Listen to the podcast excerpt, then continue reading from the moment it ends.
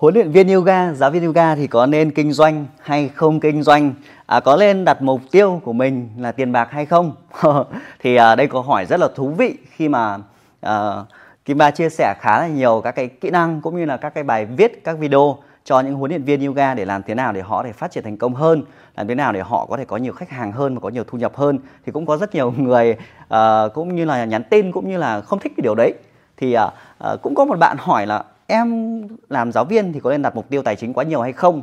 Thì trong video này thì cái ba dựa trên cái quan điểm của mình nhé mình muốn chia sẻ lại dựa trên quan điểm của mình. Chẳng có đúng có sai đấy là cái quyền lựa chọn trong cuộc sống đúng không? Vừa dọn xong luôn tớ vừa dọn xong phòng tập của mình đấy. Đấy không kinh doanh lên là lên là phòng mình tự quét. Ok thì um, cái câu chuyện ấy thì nhiều người cứ nghĩ là giáo viên yoga là chúng ta sẽ làm việc trong một cái môi trường nhà nước nào đó, một công sở nào nước bạn đi dậy rồi sáng rồi bạn về, xong rồi bạn lĩnh lương hưu, xong rồi bạn à, được tăng lương theo nhiều năm, đúng không? Nhưng mà ở câu chuyện thì có thể là nhiều người mọi người yêu quý, mọi người yêu quý nên mọi người sẽ gọi là giáo viên. Nhưng mà thực ra nếu mà chính xác theo đất nước của chúng ta thì đây được gọi là hướng dẫn viên, hướng dẫn viên. Còn huấn luyện viên thì tất nhiên là một cấp độ cao hơn nữa, là huấn luyện viên là người định hướng thế thì về cơ bản thì đây là một công việc và một ngành dịch vụ như là chúng ta sẽ chăm sóc cho mọi người để mọi người có sức khỏe tốt hơn. À, bạn bạn học những kiến thức à, bạn học những kiến thức và sau đó bạn hướng dẫn rồi à, bạn giúp cho mọi người thay đổi sức khỏe. Và cái phần quà cho cuộc sống của bạn chính là tiền bạc là cái lương bạn dạy hàng ngày à, là cái chi phí mà học viên bỏ ra hài lòng với những sự phục vụ sự chăm sóc của bạn. Thì đó là cái cái mọi thứ trong cuộc sống đều như vậy đúng không các bạn? Thì kinh doanh hay không thì chúng ta chỉ đơn giản. Kinh doanh nghĩa là chúng ta đưa cái mô hình công việc của mình nó có sự chi tiết hơn nó đầy đủ hơn. Giống như nếu mà câu chuyện ở, ở góc độ chỉ là đi dạy rồi về thì bạn thể xin vào một cái trung tâm nào đó xong bạn làm việc. Rồi à, tùy vào mức lương thỏa thuận với trung tâm đấy à, bạn có thể đi dạy cho riêng cá nhân hoặc bạn thì mở một phòng nho nhỏ thì cấp nào nữa thì cái, cái suy nghĩ vào kinh doanh không doanh thì tôi chả biết giải thích như thế nào cả. Chỉ đơn giản đấy là cái mục tiêu sống của chúng ta thôi. Cũng giống như chúng ta nghĩ về tiền bạc là xấu thì nghĩa là nó xấu. Và khi chúng ta nghĩ cái gì nó xấu thì chúng ta sẽ muốn tránh xa điều đấy đúng không? Nên khi chúng ta định nghĩa đấy là kinh doanh là xấu thì nghĩa chúng ta sẽ không kinh doanh thì không kinh doanh thì bạn đi làm thuê người khác cũng được mà đấy là lựa chọn cuộc sống của ai bắt ai phải làm gì đâu đúng không? Chả ai phải bắt một cái người mà không có kỹ năng về marketing không biết kỹ năng quản lý cứ phải đi làm kinh doanh khổ đời làm gì? Tội nhân tội gì không thì xin vào cơ quan nào đó. Nhưng mà ở góc độ kim ba thì thấy rằng nếu mà mình làm kinh doanh thì mình sẽ phát triển cái mô hình của mình nhiều hơn mình giúp ích được nhiều hơn. À, mình rõ ràng được và mình có cuộc sống tuyệt vời hơn rất là nhiều. Và tất nhiên để làm được kinh doanh thì chúng ta phải học thêm nhiều kiến kiến thức khác chứ không phải là cứ học nghề yoga thì bạn có thể làm kinh doanh được đâu các bạn ạ tùy từng đơn vị và các bạn thấy rằng có một cái lỗ hổng mà nhiều đơn vị đang đào tạo hiện nay ấy, là mọi người dạy cho mọi người kỹ năng làm nghề. Làm nghề nghĩa là chúng ta học xong rồi chúng ta đi chăm sóc khách hàng học viên. Nhưng mà để có học viên thì không ai dạy điều đấy cho các bạn cả. Rất ít trung tâm chia sẻ điều đấy. Thậm chí uh, họ còn sợ ở cái chỗ là nếu chia sẻ được các bạn thì nhỡ bạn thành đối thủ của họ sao? Bạn mở cái trung tâm to đùng ở bên cạnh thì làm thế nào? Đúng không? Nhưng phần lớn các trung tâm đào tạo chỉ là đào tạo về nghề thôi à, lên là các cái, cái mọi người rất là lạ lẫm trong việc mà có ai đó tiện để chia sẻ về cách để làm giàu về yoga chẳng hạn. Kiếm được thêm thu nhập từ nghề yoga thì có thể mọi người sẽ không thích vì điều đấy. Hoặc tất nhiên mọi không thích thì, thì thôi đúng không các bạn? Mình chia sẻ và hữu ích được cho ai thì đó là tốt cho họ còn ai không muốn nhận thì tùy một các bạn đấy tớ cũng chả quan trọng điều đấy.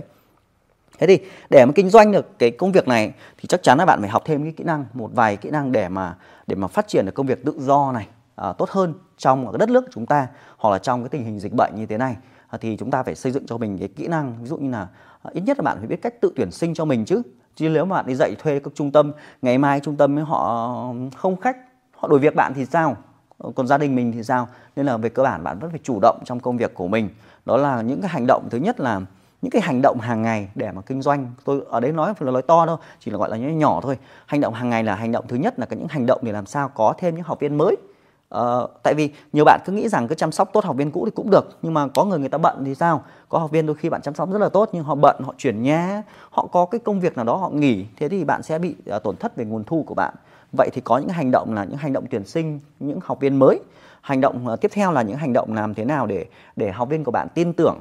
Nhiều bạn cứ bảo em cứ chăm sóc tốt khách hàng của em em chăm sóc tốt học viên của em thì người ta sẽ giới thiệu thì cũng đúng nó là một phần nhưng mà bạn phải có những cái hành động nào đó để làm cho mọi người biết rằng là bạn là người tốt bạn là một giáo viên có chuyên nghiệp.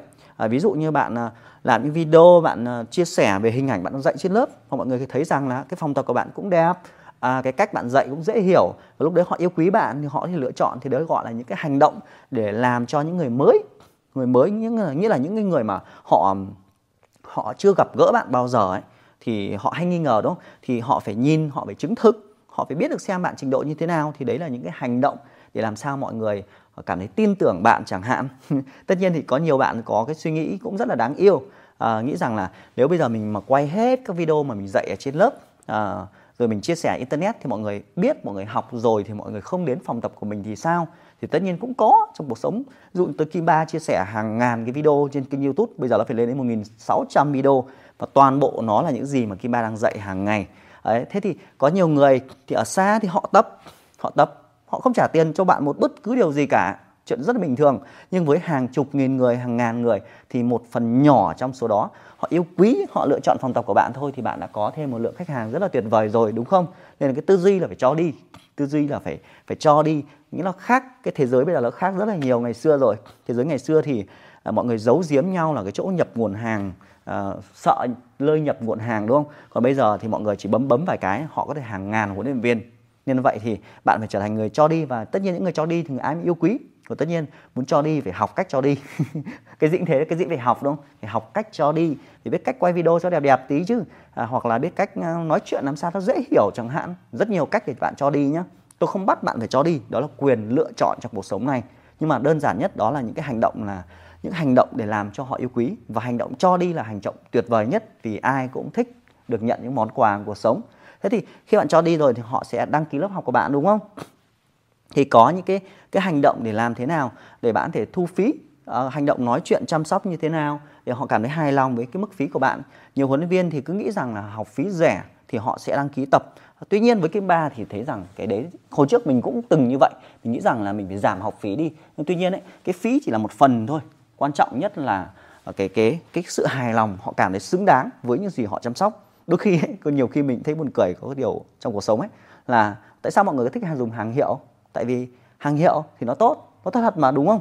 Nhưng mà có một phần nào đó đôi khi ờ, đôi đôi khi ấy, chúng ta muốn trả đắt hơn vì chúng ta có muốn động lực tốt hơn. Đôi khi bạn bạn đến một phòng tập mà mà phí nó cao chẳng hạn ấy đôi khi vì một phần nào đó bạn sót tiền nên bạn vẫn phải phải tập luyện nó nó nó cẩn thận hơn rất là nhiều. Nên là à, có nhiều cái suy nghĩ về về giá cả lắm. Nên là chúng ta phải học thêm về các kỹ năng để để nói chuyện cho mọi người biết để xem là cái mức phí mà bạn đưa ra mà mọi người cảm thấy thoải mái nhất à, vui vẻ với bạn. Tất nhiên thì bạn phải chăm sóc tốt đúng không? Thì đó là sau khi đã thu phí xong rồi thì có quy trình là chăm sóc chăm sóc để đến khi nào mọi người có kết quả mọi người cảm thấy hài lòng với điều đấy thì đấy là nhiệm vụ của bạn. Thì bạn phải đi học những chuyên môn nào à, cách giải quyết vấn đề ra sao cách trình bày ra sao. Thì bạn chia sẻ rất là nhiều các cái kỹ năng mềm này cho giáo viên. Tại vì rất nhiều giáo viên có kỹ năng chuyên môn rất là tốt nhưng mà chuyên môn tốt nhưng mà ông lại không biết cách trình bày vấn đề không biết cách chăm sóc người khác. Như là cái chuyên môn tốt là cái chuyên môn bạn học trong đầu bạn. Nhưng làm thế nào để bạn chuyển cái chuyên môn ấy sang cho học viên của mình để họ có sự biến đổi họ cải thiện được tình trạng cơ xương khớp của họ họ giảm được cân họ vui vẻ hơn họ bớt căng thẳng hơn trong cuộc sống. Họ yêu quý cái nơi bạn đang chăm sóc họ yêu quý bạn. Đấy là cái cái nghệ thuật chăm sóc nên phải học về cách chăm sóc khách hàng. Nên nhiều huấn luyện viên mà trong cái phần mà có một cái video mà cái ba chia sẻ về cái tính cách của con người ấy, thì những cái huấn luyện viên mà không có cái tính S ấy F và C SC nghĩa là một huấn luyện viên ga muốn thành công ấy thì họ phải yêu thích sự chăm sóc người khác.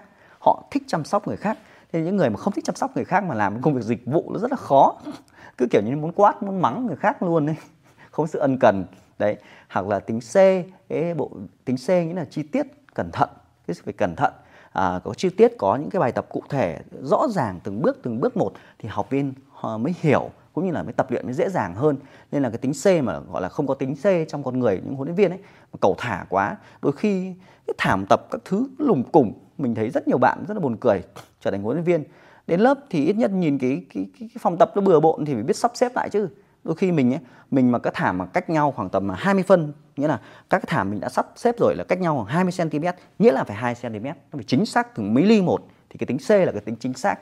Từng giây từng phút là bạn phải nói chính xác một uh, giây nói bao nhiêu từ nói nhanh hay nói chậm để làm sao học viên cảm thấy thú vị nghĩa là cái sự chi tiết nó tạo lên cái sức mạnh tạo nên kết quả rất là lớn đối với công việc huấn luyện viên.